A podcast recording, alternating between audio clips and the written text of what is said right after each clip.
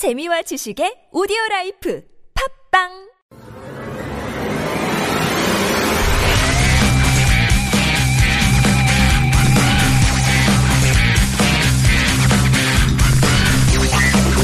This is Koreascape on TBS EFM 101.3 megahertz in Seoul and surrounding areas.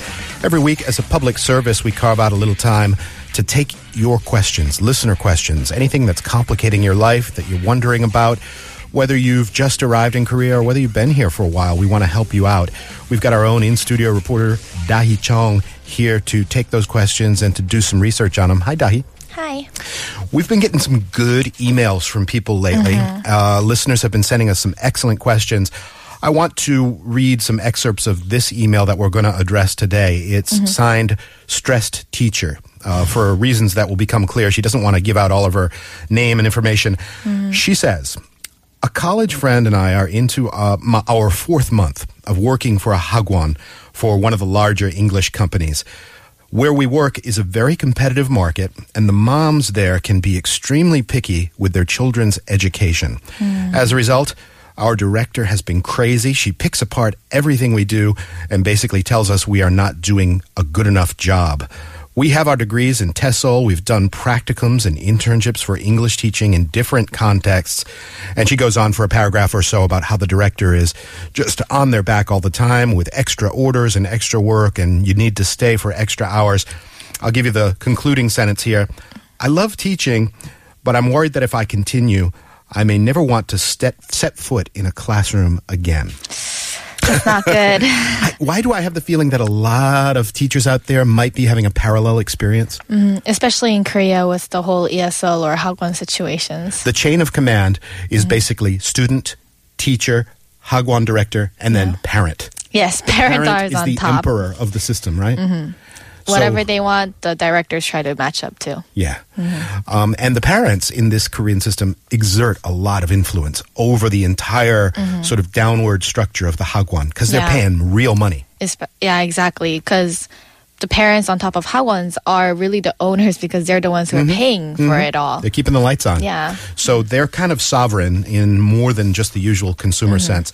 So where should we, how should we start by picking apart, giving this uh, stress Mm-hmm. teacher some advice? So this is a very complex situation that we are dealing with um, legally. There is really no black and white answer that we can give today, but uh, there are some tips that we can give and just some guidelines for the stress teacher that um, emailed us. It is a very extreme. Uh, it's extremely gray gray because it all depends on your case, depending on what contract you signed and what details are on that contract. Um, so, first of all, technically, you shouldn't be forced. But what does it mean by force? Like, what counts as forcing? Is we should point out, we should highlight the fact that in most of these cases, the, the Hagwon has hired the teacher, often from overseas, Mm-hmm. Yeah. Mm-hmm. and they've sponsored the visa. So you are here uh, almost at their pleasure, the exactly, Hagwon. yeah. Yeah. So it's very tricky depending on um, whether you signed a contract that discusses your overtime pay or even just overtime hours. Um, and even if you don't have that in your contract, it's still iffy depending on um, what the other details are under like under what circumstances you signed your contract in. So the first place to look is your contract, but the second place you can also check is um, the rules of employment, which they normally would have like a booklet of it, depending on how big your hagwon is or the company you're working for is.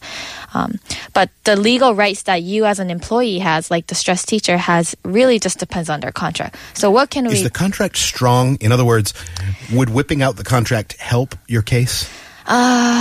if it is written to your favor, Hmm. but we can't guarantee that either because typically the contract is written by the Hagwon, Yeah. so it is likely that they have some sort of loophole Yes, for there's it always to a be line in there comfortable that on says their part. Yeah. There's always like a line in th- that says when necessary, extra Yeah. hours might be Yeah, something like yeah, that. Right? Mhm. And even if in the contract it says like over hours Mm-hmm. are not allowed, or they say they'll be paying for your over hours, even if you take it to the legal, um, try to tackle it in a legal way, they might be like, oh, some sort of some parts of over hours could be necessary depending on um, the situation. Mm-hmm. Are we really forcing this on you, or are you just helping out the hagwon There you go. in a situation where That's it's difficult? Right. Aren't you just pitching in and being a good team Yeah, member? exactly. Come on, Yeah. why all the complaining? You went to a um, an actual legal expert and talked about this. Yes, I talked to a lawyer, and he actually has some tips for us, so we can listen to that first. Let's give that a listen. Yeah, hi. My name is Mark Benton, and I'm a foreign lawyer, and I work for Unsafe Law Offices in Seoul. Um, I mean, that's a, a, really good question you ask. I mean, I think one of the issues for many clients is that they tend to be reactive to situations. You know, they're in a foreign country, they're scared, and they, you know, they don't know what to do, so they're generally reactive to that situation. And I, I try to encourage clients to you know look at the bigger picture. Look look at it more strategically and you know to try and get as much information about the situation as possible. So you know what i mean by that is what are your objectives? Why are you in korea? What are you doing teaching here? Uh, are you here to earn money? Are you here for the experience? Are you here to you know get experience teaching? But yeah just look at be very clear about what your objectives are. Then you know, look at the law. What what what's the law? What what what law applies to this particular situation? And, and yeah, there are there are a couple of issues here in particular. And then try to look at it from your employer's point of view. You know, you look at the English teaching industry here, and it's pretty competitive. You know, some may say it's quite tyrannical. When you have that all that information, then you can make a decision accordingly. So rather than being reactive, you make a strategic decision about what you're going to do. Dahi, when it comes to making that strategic decision, mm-hmm. let's imagine the stress teacher has sat down and had sort of this come to Jesus mm-hmm. meeting with their Hagwon director and nothing has resulted. And yeah. they want to push that legal button. What are the consequences? So there are some consequences for pushing through with the action. Um, there, first of all, if you came on an E2 visa, you technically could be fired within the first six months without notice. Mm. So your employer really has the bigger they hand. own you for that first six yeah. months. Yeah. And after six months, they can still fire you without notice. So if your conversation with your employer doesn't go very well, they could just fire you on the spot and you wouldn't have anything to do. The unfortunate part about this is that your visa is still under their sponsorship. Mm. And in hmm. order to, you could technically look for another job and apply for the visa, D10 visa, which is a looking for a work visa. But in order to apply for that, you still need a letter of release from your current visa Ooh, holder, which is your spot. comes yeah. back to them, yeah. It? So if you end on bad terms, they might not sign that, give that to you because they have no legal obligation to yeah. give you that letter, yeah. unless you have a proof that you were really fired under bad terms then the government may allow you to just apply for the visa, but that's not even for sure. I've never been an English teacher in Korea, and I sympathize with a lot of people out there who express these sort of nightmare situations, especially with mm. private hagwons. Yeah. Um, so this may be naive, mm-hmm. but apart from all the legal options available, mm-hmm. wouldn't it make sense, just from a Korean cultural perspective, to build the best relationship you can with your hagwon yeah. overlords uh, mm-hmm. and demonstrate some sort of like sincere kind of attempt to fit into the structure and, yeah. and work in a Korean way. That would be more understandable in a cultural way. Yes. It would be more efficient, actually, culturally more efficient. But sometimes, I mean, I'm sure that people would come back at me and say these people are, some of these hagwons mm-hmm. are just pure business enterprises yeah. and you are in a meat grinder. Mm-hmm. So it's a tough thing. Stress teacher, I hope we helped you out a little bit with mm-hmm. that. Um, those are some of the options. There's a lot of help boards online yeah. uh, for people who are kind of complaining about the similar problems. Um, Dahi, I want to jump into another email we've mm-hmm. gotten. Looking forward to future TBS 120s. We've mm-hmm. gotten an email from someone named Trevor. Mm-hmm. He says uh, he listens most mornings on the way to work. Thank you, Trevor. I've lived in Korea for almost two years now, and using services uh, involving online shopping still elude me.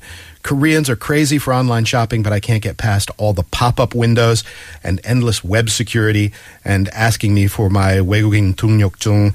I'm mm-hmm. sure they're mismatched the spelling and order of my English name and my alien foreigner number somewhere. So all of the little details of getting enrolled in the first place. Mm-hmm. Sometimes I get to the end of paying and I realized I've not used Internet Explorer, which is sort of the browser of choice in Korea for mm-hmm. several decades now. Yeah. And then I have to do the online thing all over again. What can foreigners do is his question. That's the mm-hmm. bottom line. Yes. Do you do a lot of online shopping? I do sometimes. It's super duper convenient if you've jumped through all the hoops and if you're registered with the system. Yes. Uh-huh. Um, one thing that springs to mind is you can use one of these concierge services. There are about three or four of them. They'll order the stuff, get it to your door. Mm-hmm. Yeah. But uh, do you think you can go and find out uh, some stuff? Yeah, I will go get some details on how to deal with that issue. That is news you can use because uh, I would like to benefit from that as well. Mm-hmm. Okay, yeah. Uh, I'm not personally signed up because of all of that Internet Explorer stuff and Mm-hmm. Yeah. uh, ActiveX controls and all of this software that you have to download. Yeah, so complex. it's a little crazy. Mm-hmm. Can you, you uh, just yes or no, can you do it on a non Windows computer and non Internet Explorer these days? uh, I do, but it's, it's not the way that it's perfectly typically used. so we'll have to look into that. All right, help us find some hacks. Uh, Dahi, once again, thank you very much for some useful information. Mm-hmm. Thank you. TBS 120, if you want to ask your question, koreascape at gmail.com is the address. You can also find us on Facebook or Twitter. We do it every Thursday. We're going to come back in just a moment with People in Seoul, a couple and their newborn child, relatively, marching the love trail and handing out myunghams all over the world. We'll see you in just a minute.